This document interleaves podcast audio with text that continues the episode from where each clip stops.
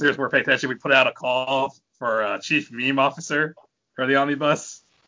Uh, sorry to say the position has been filled after receiving zero applications. uh, we're just we're just gonna consolidate our current positions, and uh, one of us will be chief meme officer. I will have to say, you know, shamelessly jumping on other uh, internet profitability trends. Uh, I'm happy to announce that the Omnibus podcast will be launching uh, at OnlyFans, but with a twist. See, you know, because we're not going to be, we're going to be different, got to be different from the rest of the market, right, Phil? Of They're all, course. they're all doing like sexy pictures of themselves, right? All these presumably attractive looking women. I I don't use it, so I don't know who's I actually mean- on it. I mean, well, it's it's technically a given, but instead of pictures of sexy women, you're gonna get pictures of sexy comic books. Like, you ever seen that Absolute Watchmen Unwrapped? Ooh. I don't know how it works. You pay five dollars, I think, per person. So five dollars, you're not going to see me and Phil Baradol. We're just gonna like, just do the same thing. We talk about comics. We're gonna talk about sexy looking comics. Um, I don't know, Frank Cho. I guess we could talk about the really, Yeah, the really cheesecake art. Real cheesecake artists. So all the Adam Hughes, Frank Cho, Arthur Adams. Uh, who who else is she? Uh, J J Scott Campbell. oh jeez. It's uh, Campbell that Mary Jane Watson image that everyone, every cosplayer loves. Uh, yeah, because it's it's very cheap. You know, all you need is a white T-shirt, a, a Cricut machine, and uh, a red wig, and boom, you're And, and then we'll talk about the Marvel swimsuit calendar they put out, the infamous Marvel swimsuit calendar they put out years ago. Oh yes, that was I think in the mid '90s actually. Was it mid 90s? All right. I just know it's like all sexy. Well, to their credit, men and women, male and female characters. Yes, their, because their one, I- their I- one, their one full nude character was Ghost Rider. uh, 'cause he's made of bones. He's made of bone and fire. Uh, and then we'll, we'll use a chance also to talk about sexy manga people, manga artists. I guess I'm sure there's plenty of those. I mean, tons of those. Uh, let's see, we can start off with uh, huh. I'm trying to think. Oh, oh, uh, oh, great. So we got oh, great. We could talk about him.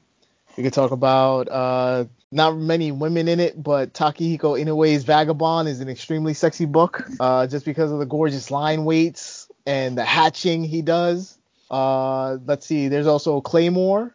Uh, by dang, I can never remember this man's name, but Claymore, you know, just a whole bunch of women in and not in not scantily clad armor with giant claymores fight, uh, hunting demons. So, you know, you gotta get on get in on this OnlyFans.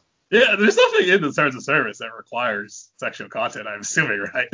Uh, I don't know because I think like OnlyFans is technically not meant for that in terms of like its production. It just so happened that everyone gravitated towards it because of it. Cause uh, it's always very funny going through my Twitter feed and like seeing the uh people like is it like a meme of the, the kid yelling at another kid is at least my mama doesn't he's gonna be like at least my mama doesn't have an OnlyFans and I remember OnlyFans used to be uh, premium Snapchat because people used to sell their their Snapchats for five dollars to like see nude content. Yeah.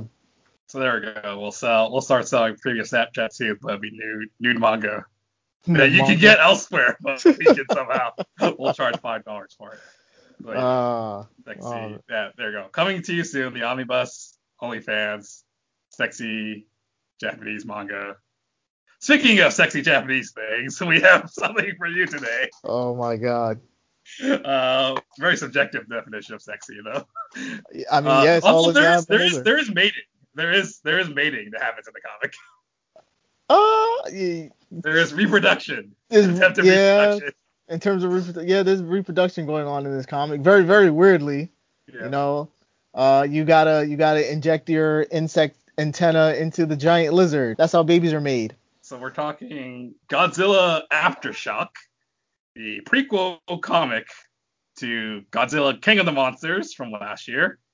Uh, and we have a special treat for you listeners in store. Uh, we're gonna have momentarily after our discussion, we'll have both we'll have both the artists and the colorists. So Drew Edward Johnson and Allen Passalaqua. Well, also, I'm gonna have to ask him how to pronounce his name correct.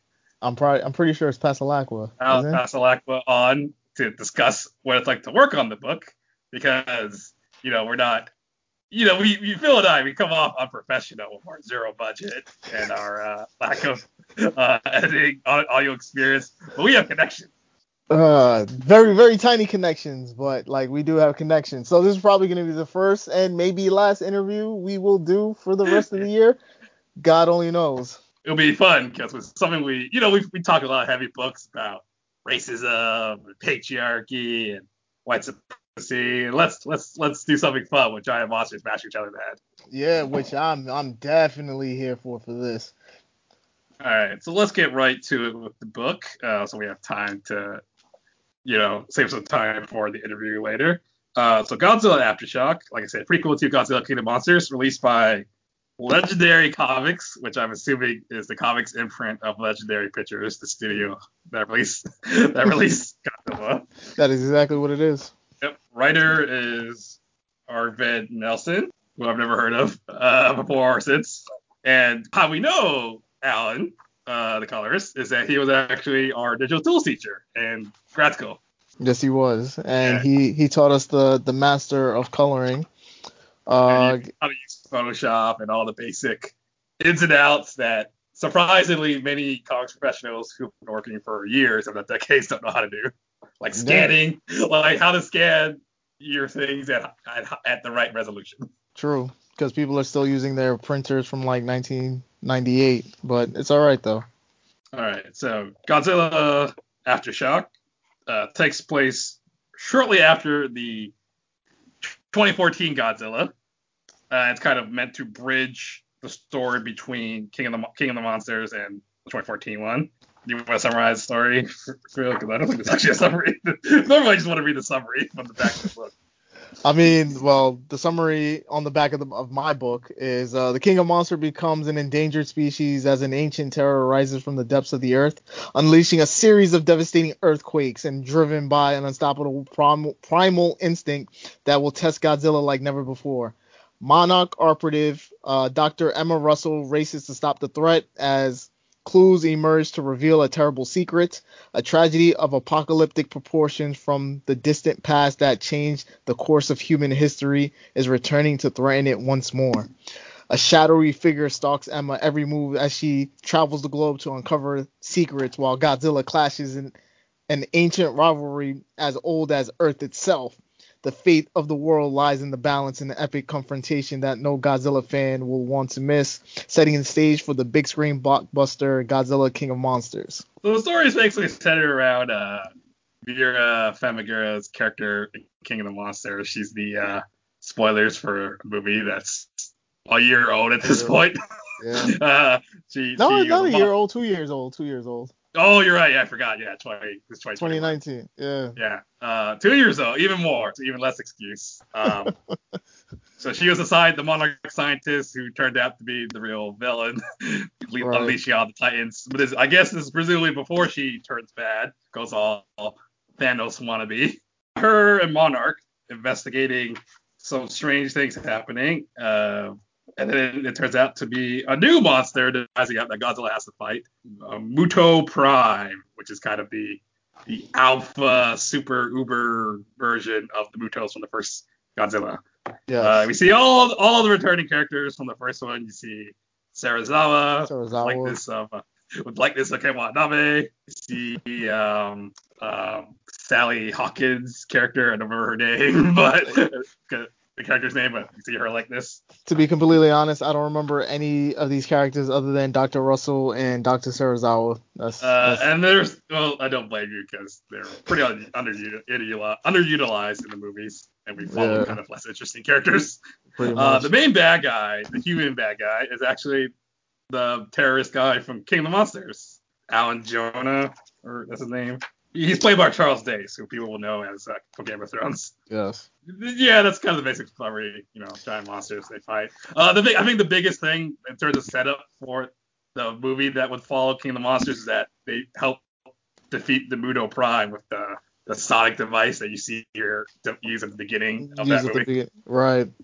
Which was uh, interesting to say the least because the idea of uh, using of bringing back the idea of the Mutos, right? Because here the Muto Prime is introduced as not just the idea of like the evolved version of those creatures from the uh, 2014 Godzilla, but as a completely different monster known as the uh, Dragon Beetle, or the what was it, Jinshi uh, something? So, something like that. Uh, Damn, I don't really, remember. I don't really pay attention to the mythological names. But I Let- feel like the, I, but I, I would, I would argue that the mythological name is the more realistic name. Like, cool, we're gonna call it the Muto because you know, I unidentified monster or whatever. But then it's like, yo, what about my Gadans or my Rodans and my Ghidorah? They all have names. Why can't he have a name? And I find it the Jinshin Mushi. All right. So the Dragon Beetle.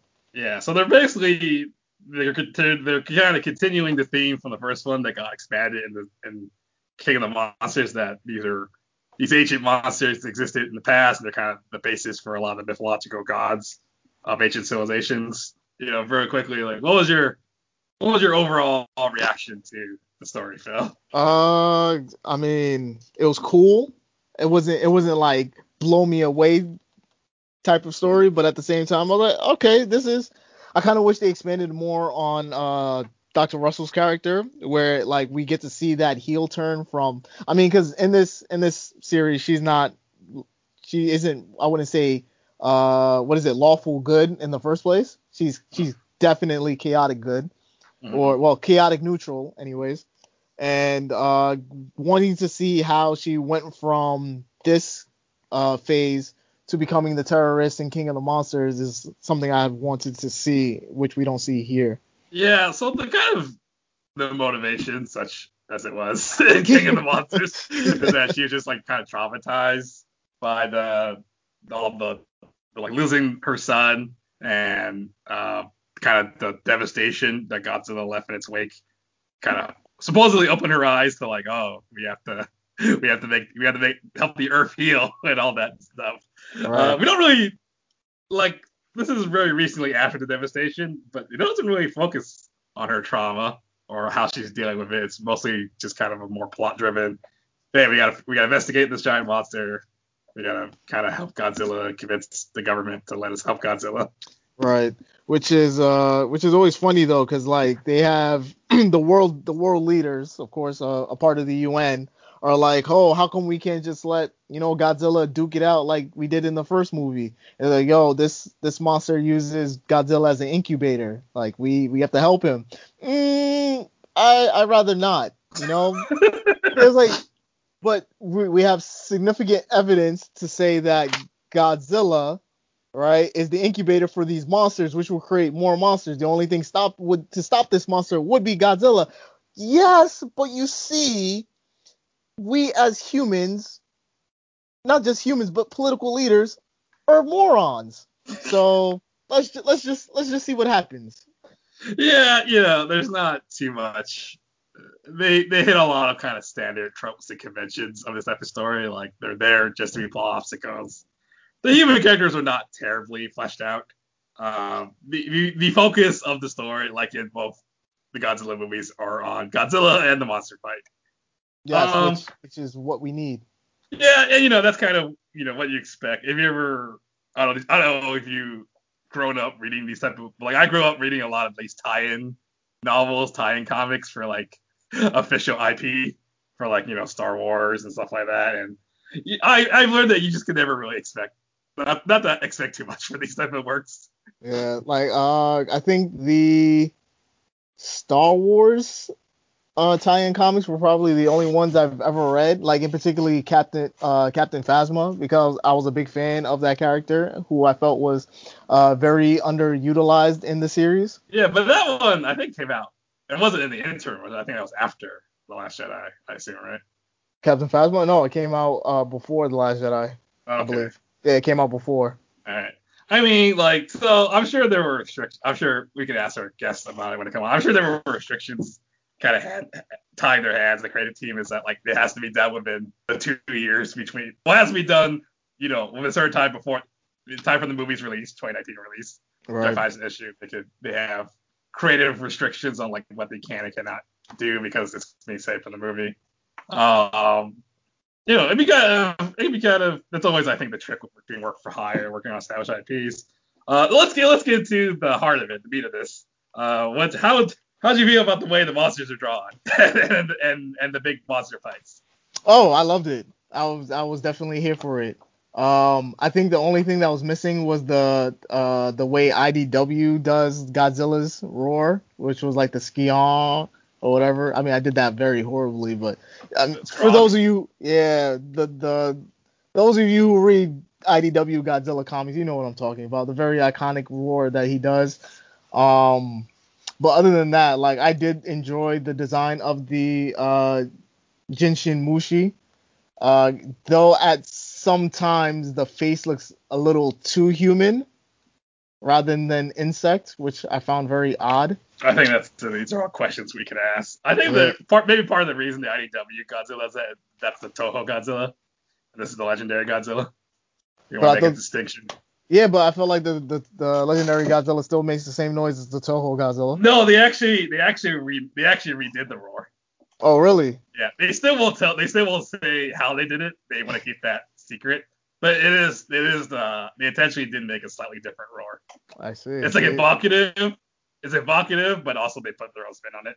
Which which as, as someone who has watched too many of these things, I can you can tell the difference when you hear when you hear the roar. See, I need to go ahead and get myself the Godzilla uh, Criterion collection as well yeah, then. And then watch Shin Godzilla. Uh, so, uh, what about you? How did the Godzilla, the Godzilla versus the giant beetle dragon thing uh, work for you? So I can see why they chose Drew Johnson for this work because if you look at his previous Marvel DC work, uh, it's very detailed. I think that's kind of the important thing they wanted to get is that you see every little detail of Godzilla and the Muto Prime. You see all the little scales, you see all the little spikes, uh, kind of going for a realism, a sense of realism in the aesthetic, which is what the, the movies are going for. Right. Uh, and in general, for the Godzilla comics, they always tend to go for that. They choose artists like Geof Darrow or James Stokoe. Stokoe. James Stokoe. Yeah, Stokoe. Who want like the, you want to see every little scale and every little pebble of rubble. Um, it looked good. I thought it looked really really good. Uh, the action in of itself could have been a little cleaner at times. I felt actually the big climax. I was a little actually confused on what happened the first time I read it. Oh really? How he defeats the Muto Prime. Uh, what's it called? It was the they did the Sonic thing, and then he's because of the Sonic sound that's happening, right? The Muto is going crazy and is like trying to get away. Godzilla takes advantage of that, pushes him down, and uh, hits him with. Apparently, the, the dorsal fins on his back are broken, but the yeah, atomic he heat. He does. He hits him with an atomic atomic blast on his back. Yeah, which we don't ever see in the movies. no, we don't. But I mean, it's a comic. That that's the beautiful thing about comics, right? You're not restricted by budget. Uh, yep. But you know, yeah, that like, I thought it was a, especially the lead up to it. There's like a lot going on. There's like a lot of sound effects. They're like huge. There's a lot of tight close-ups of the Muto Prime and Godzilla in their face. So at times it was a little hard to tell what was happening. I felt that way a little bit in the beginning too. Mm-hmm. Something I, so so here's something the pacing of it I thought was kind of noteworthy is that he just gave you Muto Prime Godzilla right in the very beginning. Which is what I would want. So uh, this book was clearly targeted towards me. Or it's there's a certain audience that uh, I guess were dissatisfied with uh, the first one due to its expert handling of anticipation and tensions and tasting out uh, monster for payoffs. And there are those who were impatient and just like Kong Skull Island, they give you Kong in the first 30 seconds. Yeah, that's what, cause that's what I'm talking about. Like, yo, these properties have lasted for 70 years. Well, I think Kong is a little bit older, uh, because I think Kong came out in the 30s or something, or in Kong, the 40s. Kong, yeah, Kong predates Godzilla. Yeah, right? You already know what these monsters essentially look like. So, and we get all this concept art of these redesigned monsters, right? You get, I remember 2014, the concept art for Godzilla. I was excited because I grew up watching Godzilla. Kong Skull Island. I grew up wa- well, I didn't grow up watching Kong. I've, I think I've only seen the uh, Godzilla versus Kong movie. I think once as a child. Let me tell you, it, it doesn't really it doesn't exactly improve in cinematic quality as an adult. I mean, I, it's, just, it's just funnier. But yes, but like just the idea of just you know kaiju's coming like being back within the zeitgeist is what I'm here for.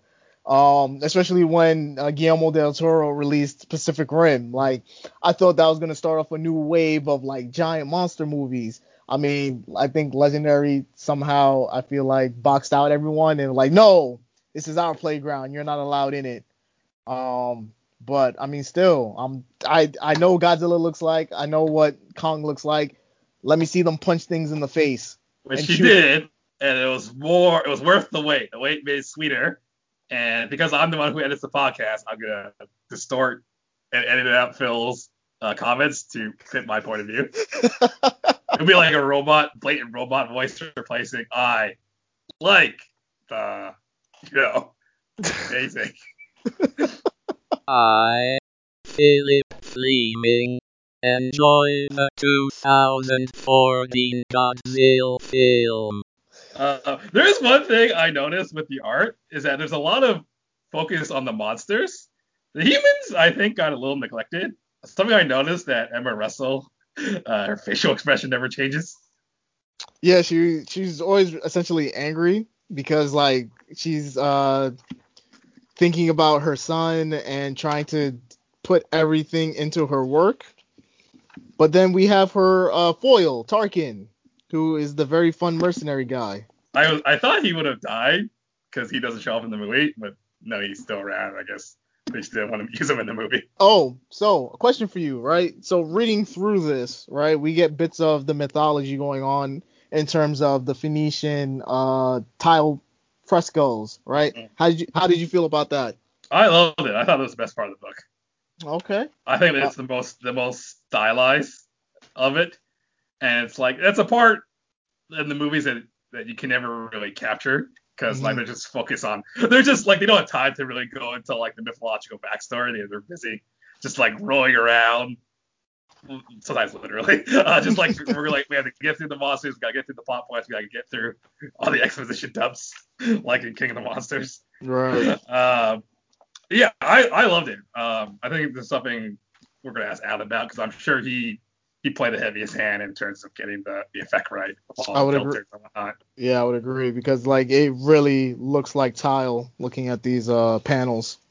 Oh, yeah, yeah. So I thought I thought they were uh, the best one. I, I love this kind of art in general. I lo- I remember playing uh, Wind Waker, and the beginning of that has a similar type of aesthetic, telling this backstory of the hero, the hero of time.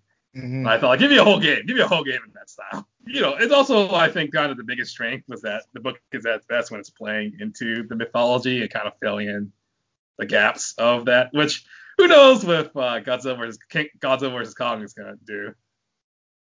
Uh, yeah, that that is also very true because uh, I think for Godzilla versus Kong is essentially uh, what is uh what is that movie that like combines things? Oh, sorry, I was gonna say Godzilla versus Kong is eventually is essentially the Avengers for giant monsters.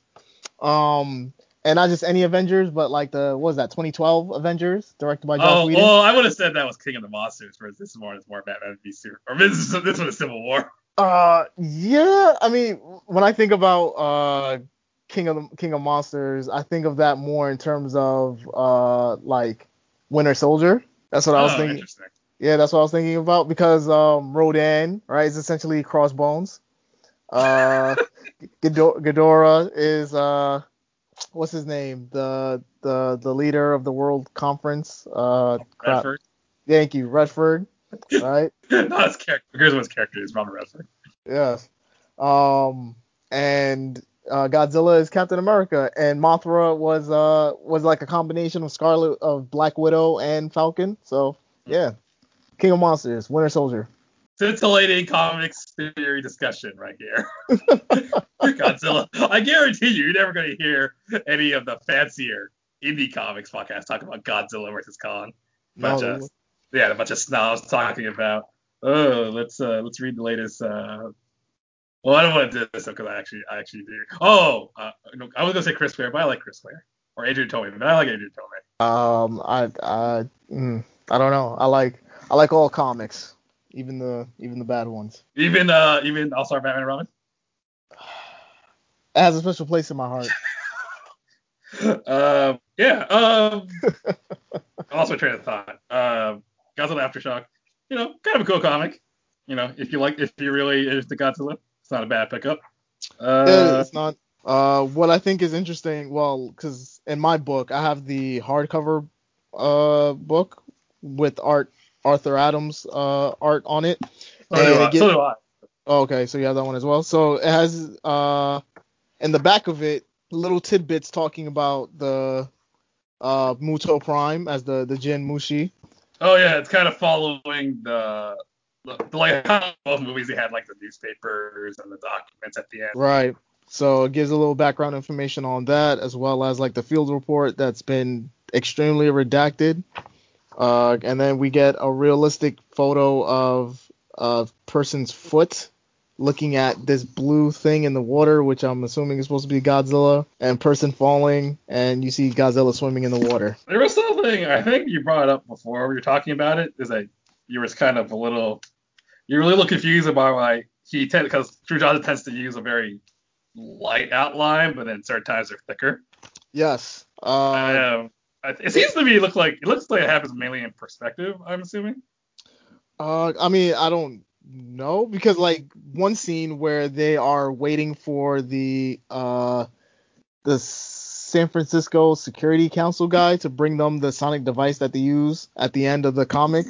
Um, like all the characters who are in the foreground are uh have bolder lines, while everything else in the midground and background are thinner in terms of lines, which makes sense. But then we have scenes where uh let's see, because I was just looking at it the other day as well. I think it's the scene where Jonah and Tarkin are on the plane and they're about to have like a face off with the guns.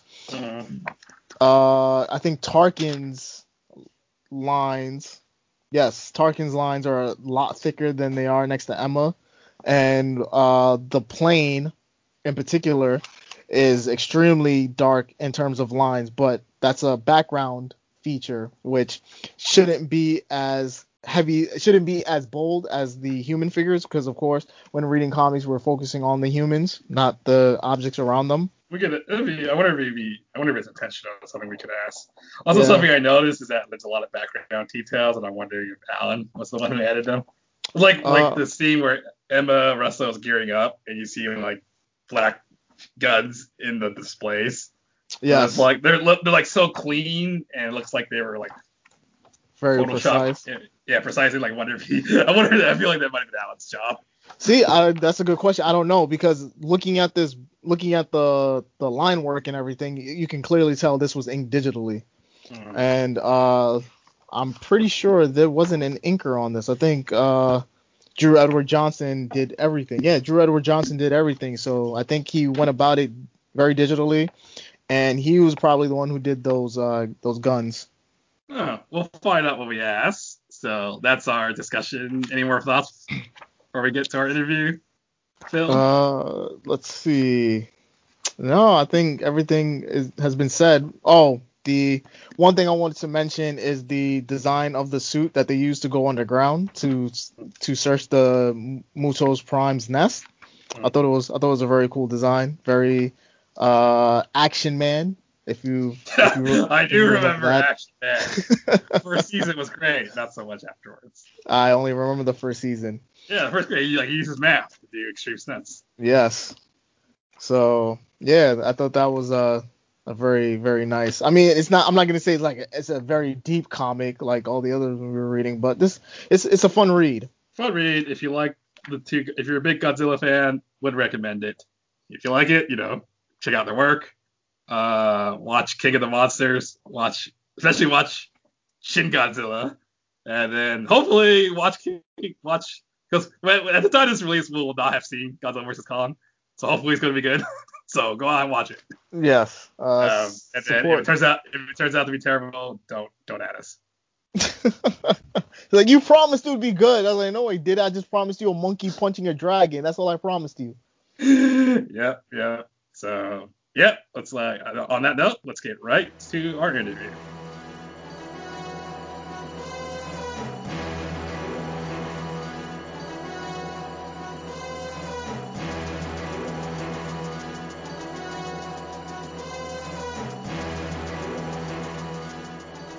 Right. So, viewers, we've already mentioned that we're going to have our two guests, right? And we deliver on our promises because they're both here. So, here we have uh, the artist of Godzilla Aftershock, uh, Drew Edward Johnson, as well Hello. as the uh, colorist, uh, Allen Passalaqua. That's pretty good. Oh, damn. I thought I had it. Like, I was like, No, it's it's it's good enough. good enough. See, I don't want to. I don't want to be good enough. I want to be the greatest. I don't Okay. even know. I don't know if I know the right way to say it anymore, so it's okay. You're okay. That's what I've been calling you for ages, so I hope it works. I think the only person that knew was my like sophomore gym teacher because he used to yell at me, "Pass aqua." Uh, okay. See? So let's uh let's start things off first. Um, why don't you first like just give a little bit about your personal professional background, um, and then before we got into the book proper. So I guess Drew, you would like to go first? Oh, I guess so. Um, I, I, I guess uh, I, I'm a 20 year vet of uh, penciling comics. You know, I've worked on uh, books for pretty much every major company. Um, I started off on Star Wars at Dark Horse Comics. Uh, I've worked on a lot of uh, licensed titles like G.I. Joe, Tomb Raider, you know, things that require likeness work. And then I also did uh, uh, Wonder Woman for a spell at DC, and Supergirl, and The Authority. Um, I wrote and drew my own creator own book at Dark Horse. Uh, it's called Midnight Society the Black Lake. You know, and just a score of other things. that pretty much catches you up on the quick. Okay. Um, and I'm a colorist. I also teach at uh, CCA, the MFA program for comics. I've colored Aftershock and then uh, just did the the new Godzilla book, uh, Dominion, that Drew drew as well. And you Yeah. killed it. It looks awesome. Ah, cool, thanks. Yeah, man. and uh, but I, you know, I've been I've colored uh, Battlepug with uh, Mike Norton. That's uh, kind of a on again, off again thing for uh, that we have at Image Comics now, and I think we're about to do another mini series of that. Um, but I've done, Which I should point out, when I was working at the Barnes and Noble, I finally sold the one copy of the compendium. oh man, It took me six months to finally sell it, but it, eventually it sold. it's a big book. Yes, that's that's But- kind of the reason why it was hard to sell. That was a that was five years worth of web comics in one oh book. man. Jeez. Like, Okay. Yeah, it's also like the extra long dimension too. So it was also Yeah. it was always a pain to, for people to shelve it. Uh, but I always made yeah, from uh, comic book stores. All right. See. So at least you got the uh, the residual the residual check from that one book that was purchased at Eric's Barnes and Noble. So you know. yes, It, that worked definitely itself helped. out. And if, if anyone if anyone there ever wants to order it, they'll they'll have a history to go back from. Not me. I wouldn't be able to help them anymore because I'm no longer there. um, I I, appreciate- guess. Yeah. Yeah. Um, I guess real quick. Um, how did you first break into comics? Um, what was your kind of your background beforehand? Was it your like illustrating graphic design, and then how did you land your first comic gig? So I guess uh, we can, we can circle back and go Allen. Or are you talking to me or Allen? Well, I think both of you, Well- but we should probably go in order. That's Make that's- Allen go first because uh, I went first last time. Oh, okay. Oh, that's so respectful. I like it. I loved comics. Like I was doing comics in the 90s, like like right before and then during the big image boom. So I was like drawing, and I and I loved drawing the comics.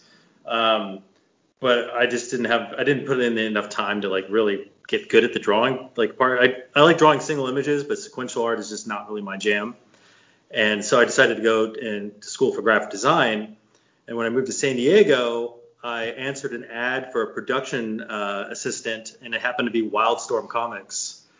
And and I didn't even know that. I actually like went in to like get interviewed, and like there was like huge cardboard cutouts of like Gen 13 and Wildcats. I'm like, where the where the f am I? You know, like, and I totally like bullshitted my way. Can I cuss at this podcast? Yes. Oh you yeah, we it's market I, explicit. I totally bullshitted my way through the interview and like I didn't know how to use Quark and uh, but I could like I knew key commands so like it looked like I knew what I was doing and I totally like got a job. Have you ever watched the OC when it was on? No.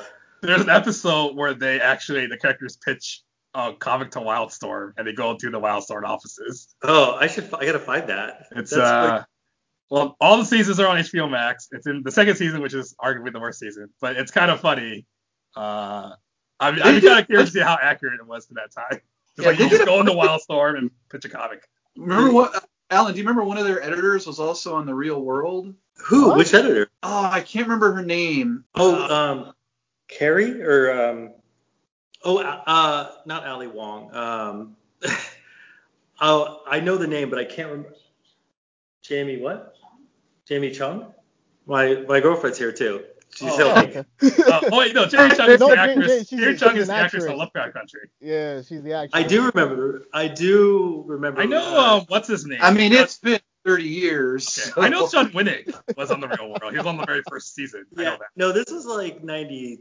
I was there in like 97, and I think she'd already been on there, and I remember people talking about it. Uh, okay. Um, they always, the, the people that work at Wildstorm always like to bring up the wizard issue where like they went to Wildstorm and they took pictures of people playing hacky sack on the beach and stuff, and it was totally, totally random. It's, yeah, because the idea is supposed to be like, yo, look at look at us. We're the cool office. Forget DC. Forget Marvel. Look at us. We play hacky sack on the beach.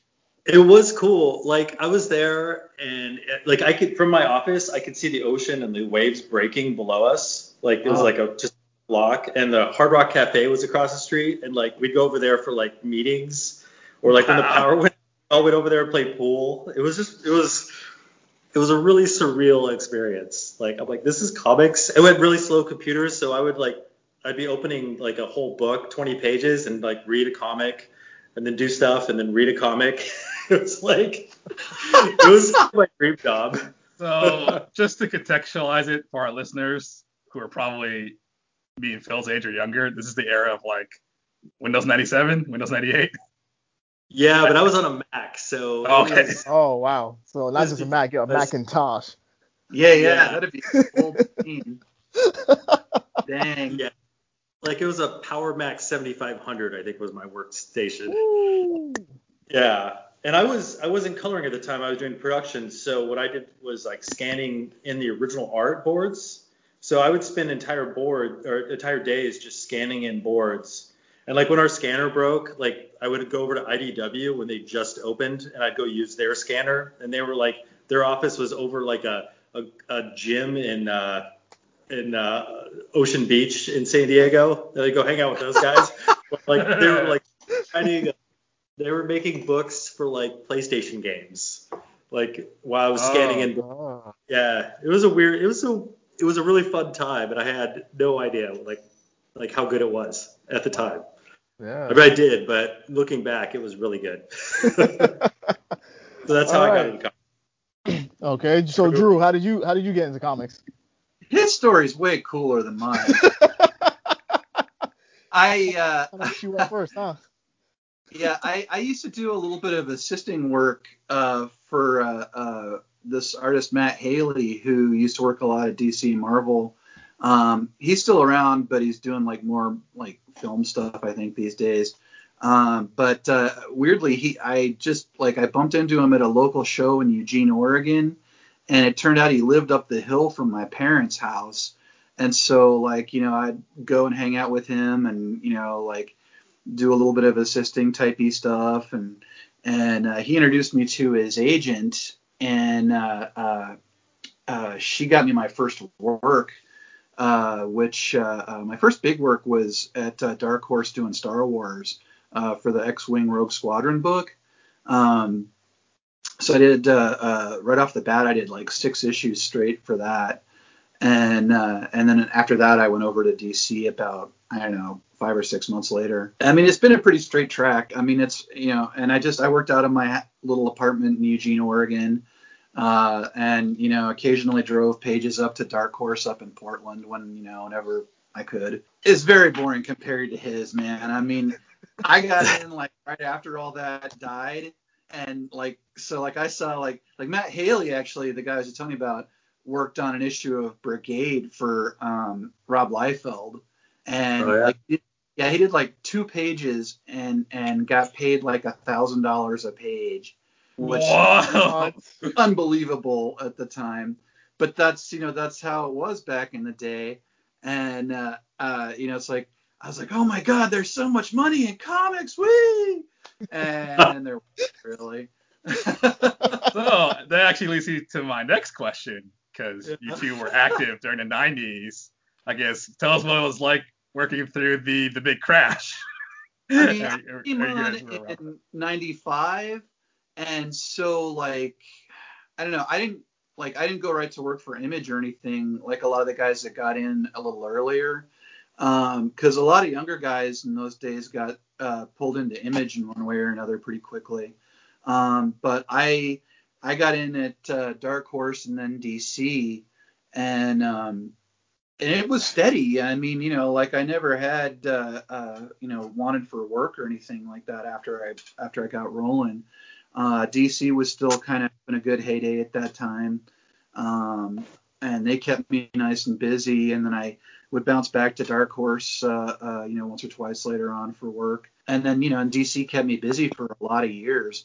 So I mean, it's nice. I mean, it, it, as far as the collectibles crash, the only time I really noticed that was like my last uh, day job before I got into comics was working in a comic shop, and uh, we just weren't selling as many copies of Spawn as we had been. So but but I got out like right then. I got out of the comic store and into comics, and so I didn't have to keep track of that. And I had my head down working, so you know, like I have no complaints whatsoever. But you know, like I didn't get to go all Allen style and work on you know by the beach or anything. So I'm highly jealous of his experience and you know like the uh, the amazing days. well, I mean, it was great. I only worked at the studio for like three or four months. oh and, really? uh, and then my the raise thing came around, and I had applied as an artist and, and designer at a, a place that worked for the San Diego Zoo, and like I you know did my review, everything went well, and they're like, yeah, you did great. We're gonna give you 30 30 cents more an hour.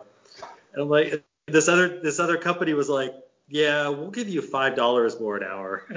So like so I left Wildstorm and did all, and then I had this great experience doing stuff for the National Parks and Zoo, where I was like watercoloring and going to like print presses and doing pre-production and post-production work.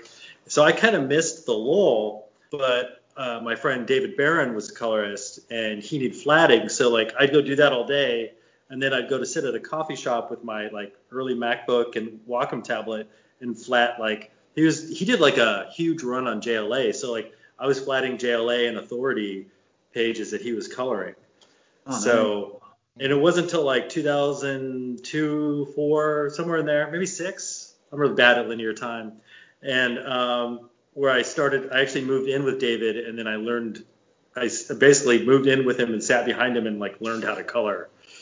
So I kind of missed that depression. I mean, I was buying comics, but that was about it Mm. and flatting, which is which is funny because I still have all those flats. I might have pages that you drew of Authority. I don't even know what number Oh my God. page number. It was the uh, uh, uh, Andy Lanning and uh, um, uh, Dan Oh, God. Abbott. yeah Dan Abnett uh, run. Uh, I did I think some of the last issues before it moved over to uh, I think Tim Seeley actually took over Hmm. after us. Yeah, I might actually have some of that black and white art in like one on a hard drive. That's that's crazy. Oh my gosh. Look at that. Wow. Ah. Yeah, that was Alright. the, the first work I did for Ben Abernathy uh, at Wildstorm. And then uh, I, I took my creator own book to them, and uh, they picked it up, and then immediately Wildstorm went out of business. They got, The because luck. they got moved over to DC. And uh, yeah, so it was like I showed up right when Wildstorm, like uh, I I got in my last bit of Wildstorm work before I could have, and then they were no more. Oh yeah, that's around when I was coloring Authority Kev and stuff like that. For the oh, Glenn Fabry. yeah, Yeah, cool. Weird. All right. That's. I Oh. mean, there's no such thing as coincidences. That's what Law and Order taught me. Uh, so like. Thank every- God you were paying every- attention. I know. Uh, so we wanted to uh, move on and talk about like the actual comic itself. So like, how did you end up drawing Godzilla?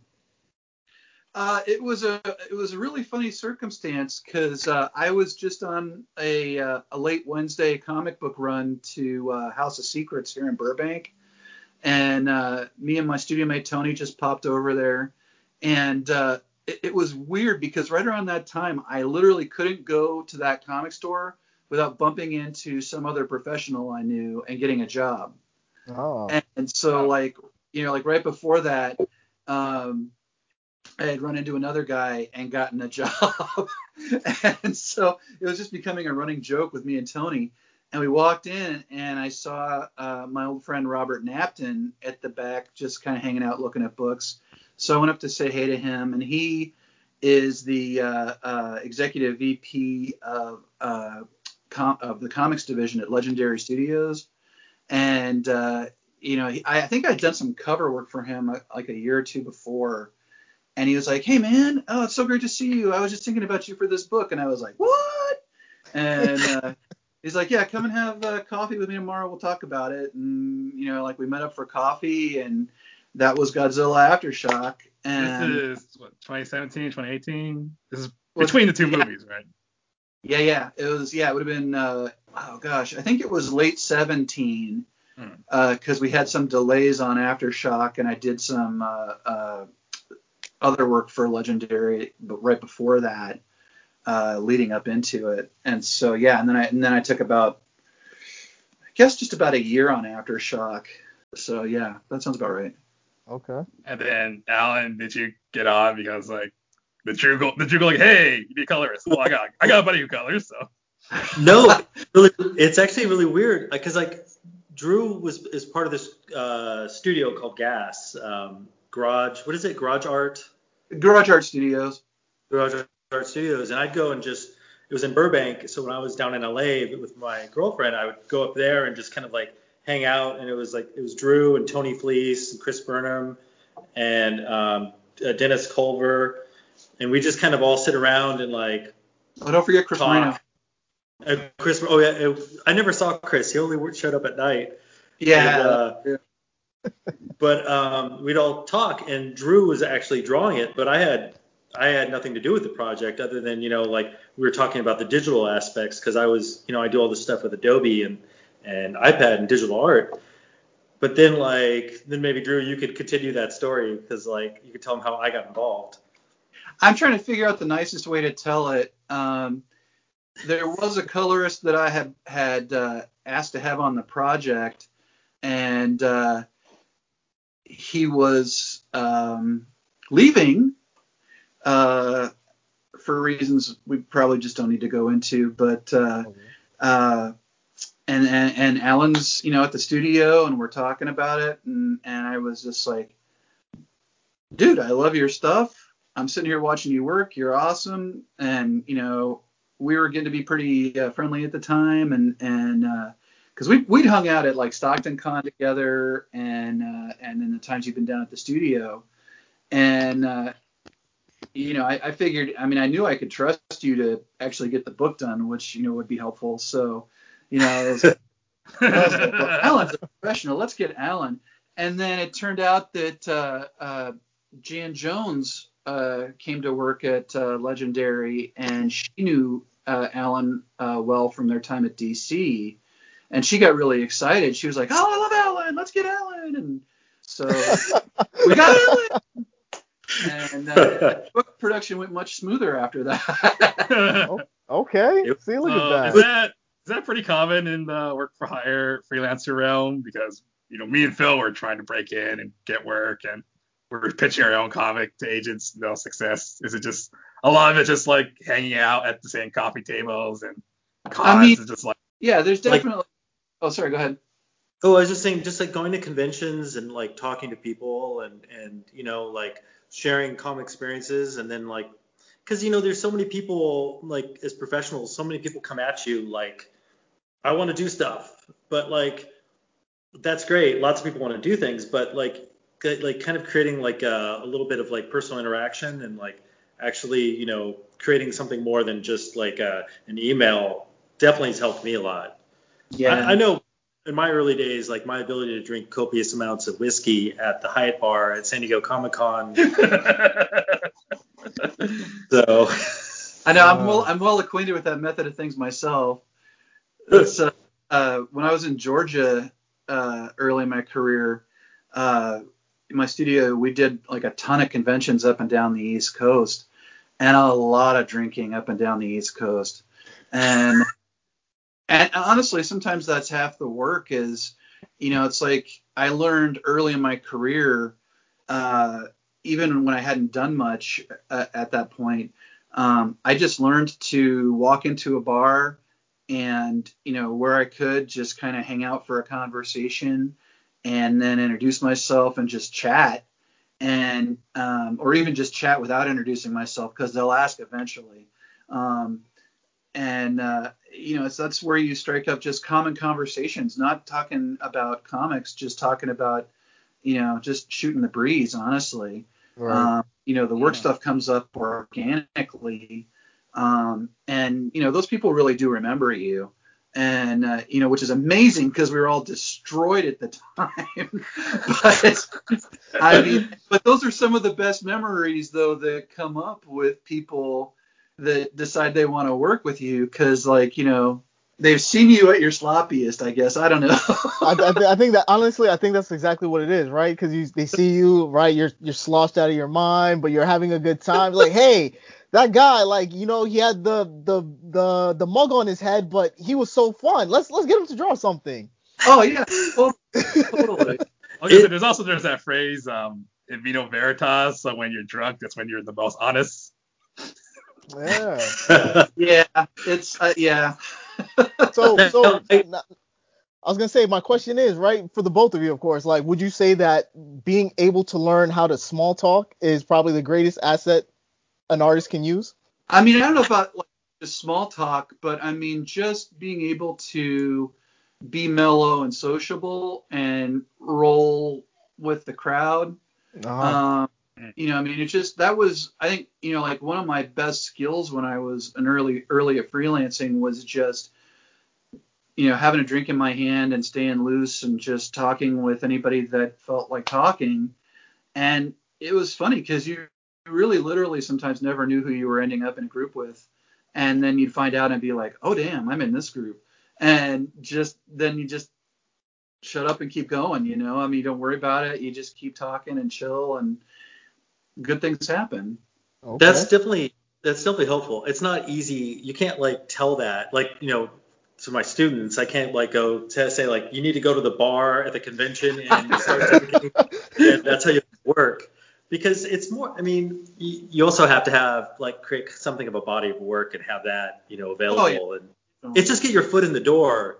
Kind of like what I did at Wildstorm. I mean, basically like getting that job was the reason I got into comics. okay. So sorry about the car alarm outside. Well, don't Uh, worry about it. Uh, This it- is that's this is what our that's the level of uh, technical proficiency our listeners have come to expect. Yes. this is uh, zero budget, zero audio editing skills, both of us. So and and zero video skills too, because Yeah. I I literally just learned how to make uh YouTube videos. I was like, oh cool, I can put this on there now after jumping like through a million hoops. Um, so So- now, Oh, so Uh, I, I went, my question, I wanted to ask about kind of the process of working on a property like Godzilla. Mhm. Because I know you two have experience working on established IPs from Marvel, DC, Dark Horse, etc. I'm kind of curious, were there any kind of restraints or things you had to work around with Godzilla? Especially because like this is between two movies.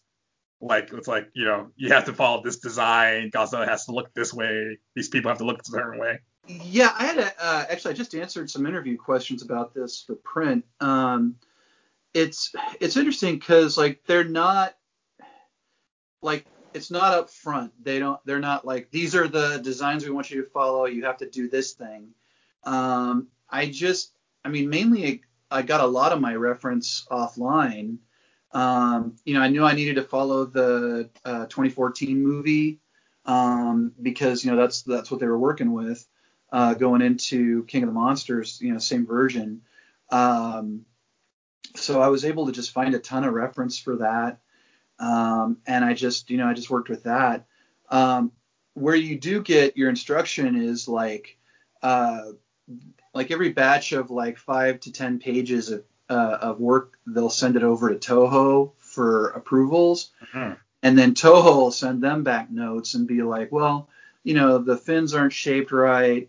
Uh, you know, enlarge this part or shrink this part. The shape of the head is a little off, and they'll give you some, you know, like actually some really constructive notes. Um, they were never picky. They were always, you know, real constructive and helpful. And you know, I, I said in the interview, and, and I've, I've said it before, I've always found it interesting how constructive and helpful Toho's comments are, because I've always found after I did what they wanted that it looked better. So they've been they're they've always been really nice to work with, and and uh, and Legendary is real helpful too in that way. So it's it's it's it's not a very stressful experience. They're you know they're real good. Did you have any experience with the colors like that, Allen? Because I know at least from DC, they're they're actually very strict with the colors. Like I remember um, Ron Wimberly, he made that comic about being colors, and without even going to like things about race or skin tone, he was like, this shade of red for Superman's cape, it's like it has to be this shade. But it's like, but he's in shadow, so of course it has to be a different shade.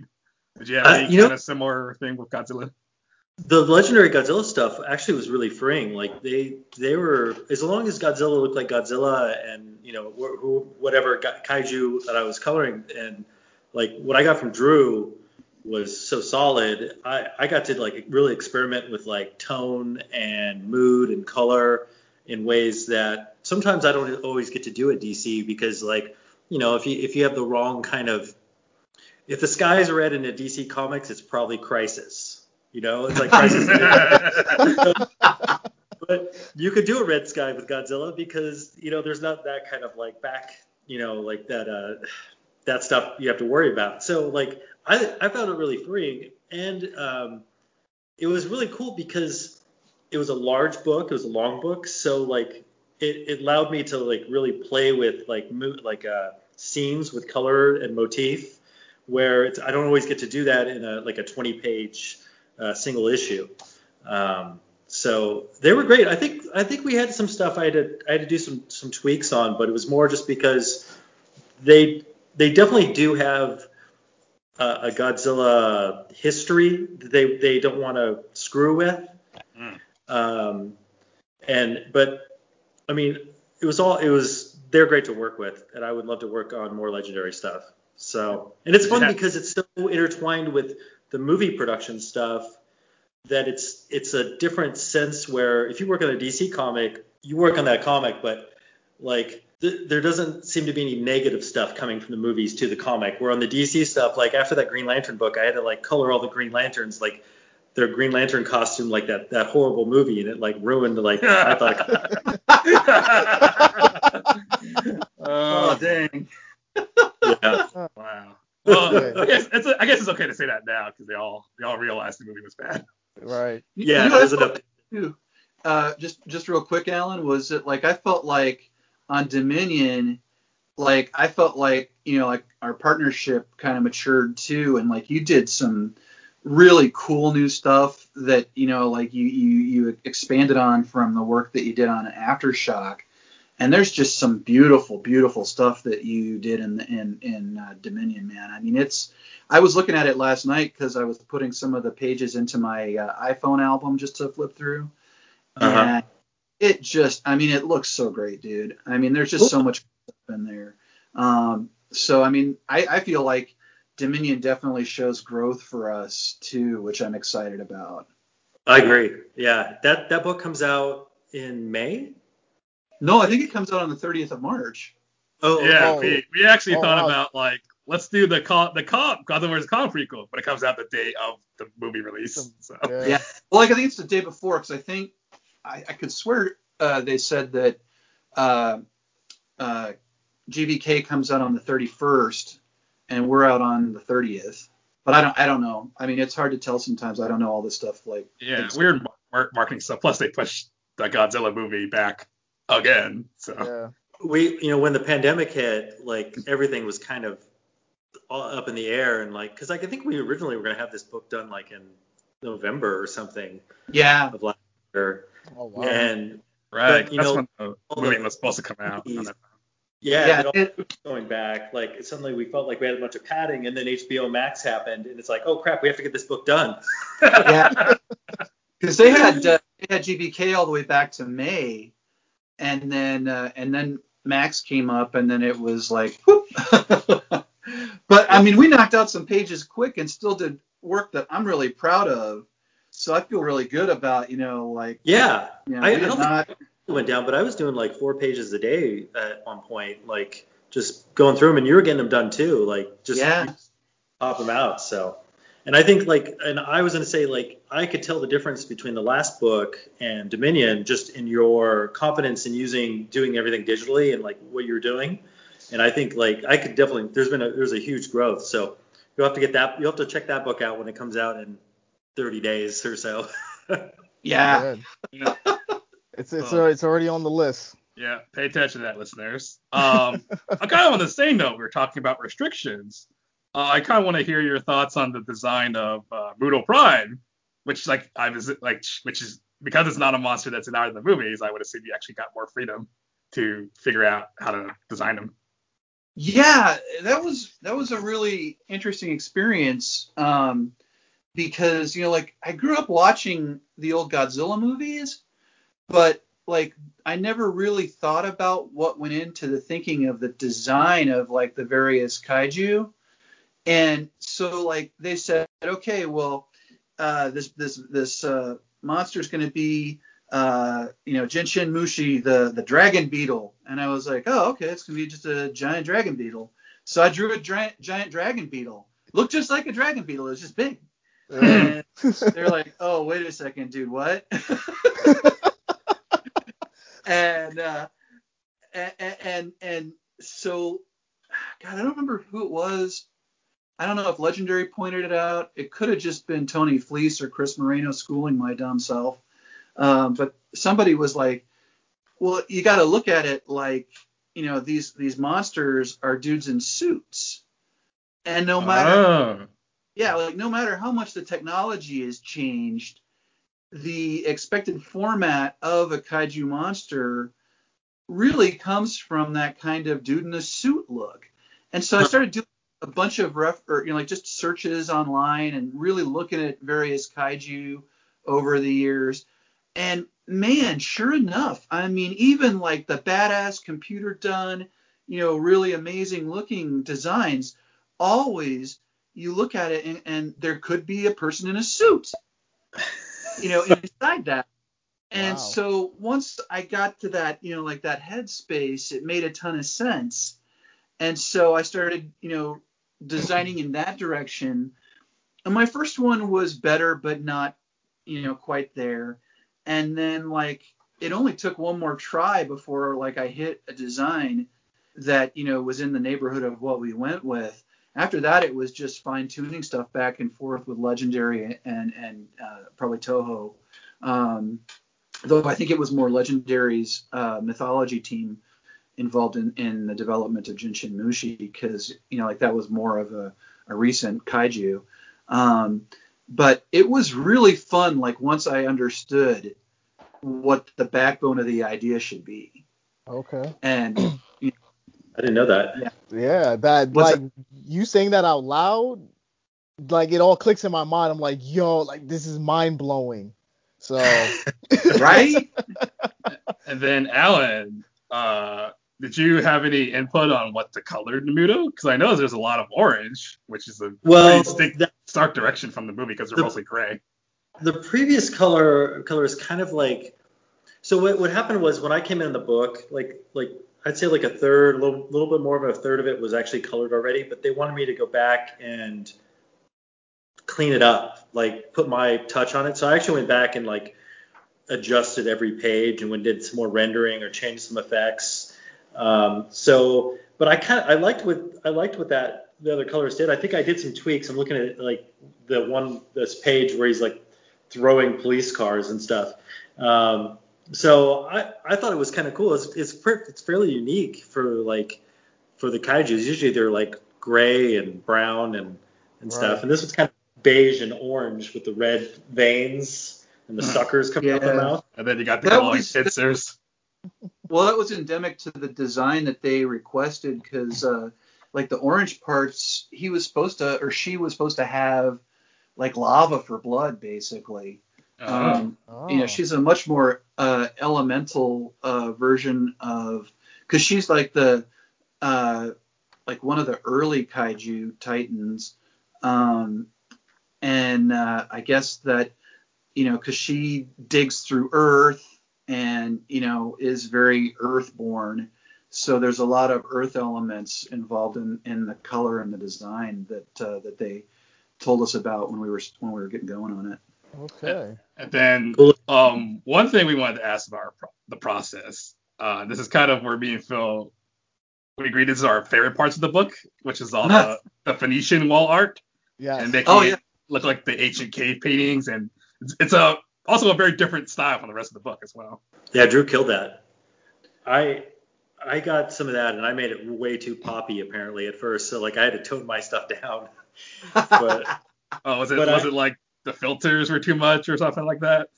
uh, you know, I really like that concept of coloring uh, like a uh, you know that wall art or the that painted stuff, and I, I think I went a little crazy with it. it. Looks even now I'm looking at the page, and it looks a little saturated, but uh, to me now. But um, Drew killed it. Like he put so much texture and stuff, and I just went with it, like what he did with it. So it's cool. We know what was interesting about it, uh, Allen, was uh, um, that was right where I made the transition to digital. Because, like, the first, what is it, nine pages of the book are all hand inked from uh, digital pencils. And um, I was trying to do uh, the, the wall art uh, by hand. Mhm. And so I was trying to use uh, grease pencil and dry brush initially, Whoa. and it was unbelievably difficult. The uh, the the Godzilla splash page, uh, I think I want to say it's page two, page two. Yeah. yeah. Page two.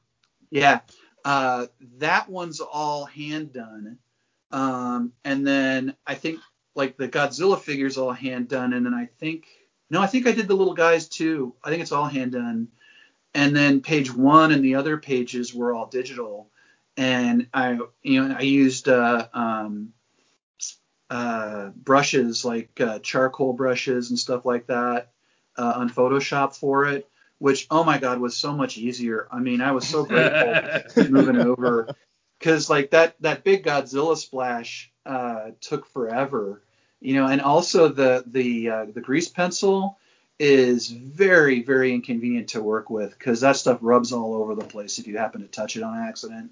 Mm. And you know, no matter how light I went with it, I was smearing it on accident, and it was just a humongous pain.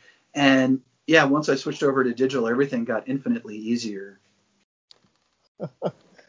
Oh man, that that's crazy. Like thinking about it, but like I think you mentioning it out loud is like okay, now I'm able to see that transition from traditional to like full uh digital work because I can see like little little parts where uh you're inking right. It's very bold. And because of how bold it is, you can see there's no uh, anti-aliasing, so there's like so it's very clean edges. Yeah. Uh, yeah. So like I was like, wait, hold on, what's going on here? This is this is digital. This man has a Cintiq. so I mean, but it's interesting though, like that transition from traditional to uh, digital. Like, did you find that uh, challenging, or was it like, oh, I needed this my entire life? Or was this? A little bit of both. Um, I had actually just done my very first uh, digital book uh, when I drew issue three of The Shield over at Archie, um, because they were, you know, we were running behind schedule because the book had been behind when I inherited it. And so they were like, what can you do to go faster? And, uh, and I had started experimenting with digital and I had learned uh, from the guys at the studio, had taught me a lot. Uh, Allen gave me some instruction over time too. Um, just basically, my friends helped me piece together how to use Photoshop for comics. And so I ended up doing all of issue three of uh, the Shield digital. And I, I was really happy with the results, and it had made me faster. And then uh, when we got going on Aftershock, we got going late because there was a lot of uh, pre stuff before, you know, like they, they take a long time getting the scripts done, and there's a lot of approvals they have to go through, and and so there's a lot of uh, roads to go through before the book gets really going all the way. So we were running behind to begin with, and the hand inked pages, while I was really happy with them and Legendary was happy with them, they're like, we got to bust this out faster because we're going to need this by you know X time. Mhm. And projecting it out, we're getting nervous. And I was like, well, we can you know we can go digital and see how that goes. And the transition was a little bit bumpy, you know, from time to time. But fortunately, I had, you know, like especially like, uh, well, actually, all the guys at the studio. I mean, uh, Tony Fleecs helped me out a ton because he's an ace with Photoshop, and uh, Chris Burnham gave me some good help. And uh, on the occasional night when I was there, Moreno would give me some help, and uh, and Dennis Culver actually gave me a ton of help too. And between all that, you know, and, and then uh, uh, Allen coming to the studio, I, I learned a lot in a little bit of time, and so it helped to get the book in on time, and it really fully moved me all the way over from uh, hand inking to just fully doing comics and digital and and being really comfortable with that. And like Allen said, you know, I mean, I think Dominion looks better for that, and I think you can see a difference. Okay. You should uh, Would- enroll, you should enroll in the grad program and sign up for Allen's class. Be one of his students. that? Wait, what's that? Oh, I was you Uh. should enroll in the MFA program and sign up for Allen's digital class. I know, right? Yeah. At this, at this point, I might have Drew come in and I, or do a, like a, a Skype call or a Zoom call in for my class to talk about how he digitally composites pages because I think he's at that point now. Yeah. All right. Okay, so I think uh, this is the question that's been on the back of our mind for like this entire conversation, which has been absolutely fantastic. But I need to know, uh, And- well, not just just forewarning, forewarning, this is going to be a very hard hitting, very political question. You oh, may Oh, no. lose or gain some followers here, yes, but we, we have to know the stances. yes. Okay. Are you rooting Godzilla? for Godzilla or Kong? Like, which one? Oh, that's a toughie. Allen, how are you feeling? I man, I actually am rooting. I can't talk about it till the movie comes out because I'm doing. Oh wait, you actually know how you actually know the plot of the movie?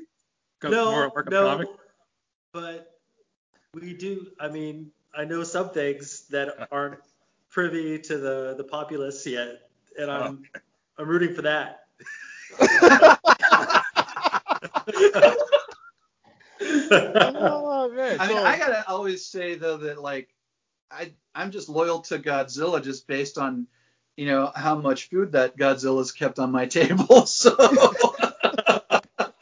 Honestly, I think that that is the most honest answer I could I could hear tonight. Like, yeah. I, I I can't wait to see how they make them interact because I don't I know that they they're in the same universe, but like it's just uh, I just think of them as such different entities, yeah. and it sounds like they're it sounds like um, that they're doing some really nice storytelling to like blend those these universes and um, I just can't wait to see that. I mean, you you've seen the trailer and you know like the carrier fight on the trailer, trailer, but uh, I, I don't know. I can't wait. I'm Are you are you are you familiar with the history of the first Godzilla versus Kong? How they edit they edit the winner of the fight depending on the oh yeah, dude. That, that's a great story. I mean, like, yeah, there's yeah, the different versions for country and such, and Yeah. yeah, it's that's, that's I didn't know that. really amusing. Yeah, they did. The one in Japan, Godzilla wins, and then the one released here in the West, uh, King Kong wins. Really, I, I did not. which uh, which I personally thought was BS because I think Godzilla had him on the ropes. I, I bring this up because you know there are some people out there. I'm a, I'm a Godzilla supporter, and some people out there really want Kong to win, and I'm just like, all right, well, let's let's break it down. Uh, Godzilla has saved humanity twice in the past decade. Kong hasn't done anything since the 70s. You know, uh, uh, Kong needed help just to take down one stupid, you know, skull crawler. Godzilla didn't need help the first time. Second time against King Ghidorah, humanity screwed him over. He could have, he almost had King Ghidorah until humanity dropped the oxygen destroyer. I, I would say I'm a bigger Godzilla fan than than Kong fan, uh, but I have at this point colored like you know 200 180 pages of uh, of Godzilla. Yeah, we spent a lot of time with him. Yeah, I've- other than a couple like Kong uh, like covers, like yeah, I I don't know. I'm looking forward to the movie. I think they're fun. They're they're a blast. So, Yeah. So, Yeah, I'm I guess, really- I guess we'll need to do a follow up afterwards once we find out who, and be like, Allen, you have to tell us now. we'll, we'll put you on the spot. You know, no political, point- no, no, no wiggle answer out of it. It's- I mean, I have a kind fantastic wiggle out answer, and just that I love them both. I love both of the legendary versions. Uh, But I mean, like, like I really love Skull Island. I mean, Skull Island was so freaking cool. It was. And uh, yeah, and then if you read the legendary books, uh, you find out in uh, um, Birth of Kong that they did.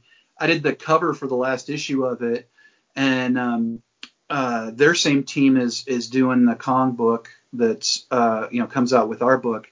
Mhm. Um, and uh, uh, Kong was actually younger uh, in in uh, Skull Island. yeah, he's supposed to be like a teenager only. Yeah.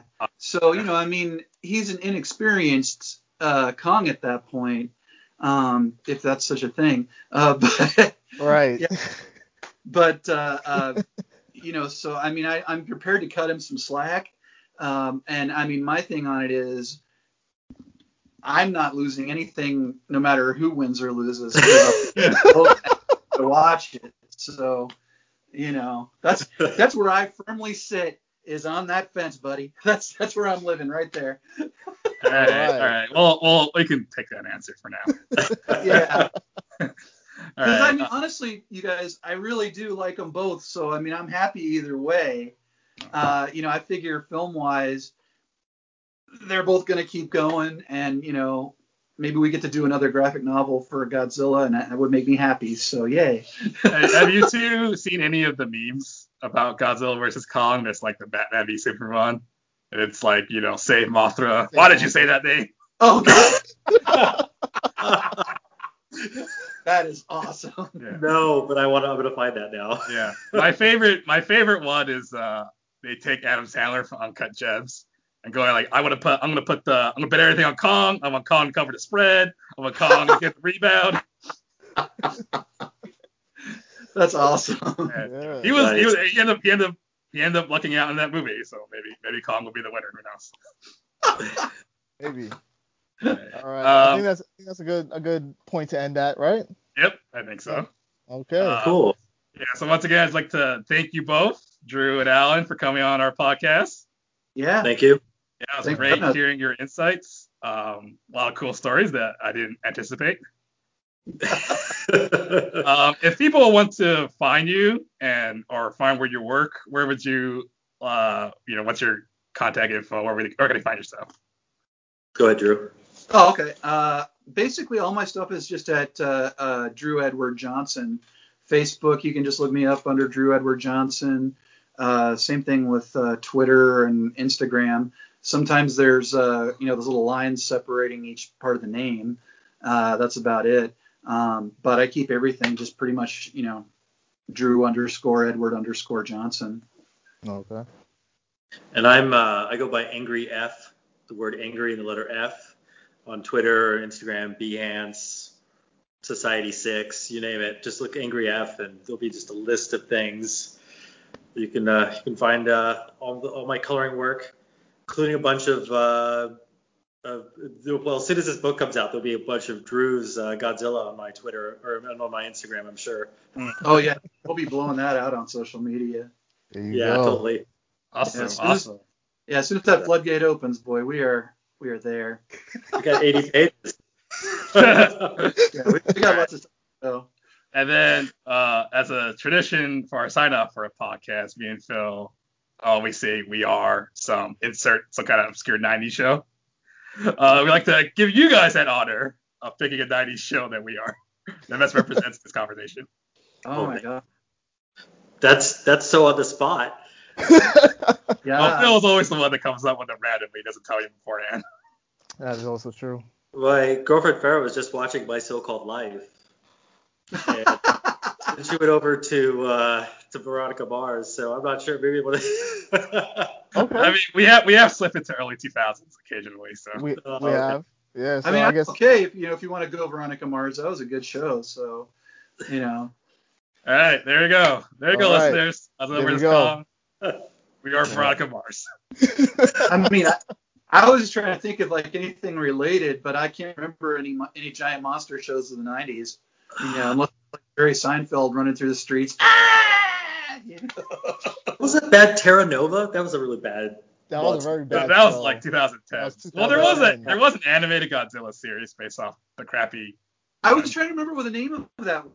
It's Was just that Godzilla. It's the- just Godzilla the Godzilla? animated series. Because there, Oh, there was two. Godzilla series, right? You had the Hanna Barbera one that had Godzooky, Yeah. and then you had yeah Godzilla the series. Gotcha. Yeah. Go. Listeners, All right. Uh, you come for Godzilla vs Kong, you left with Veronica Mars. Have a good one. That's a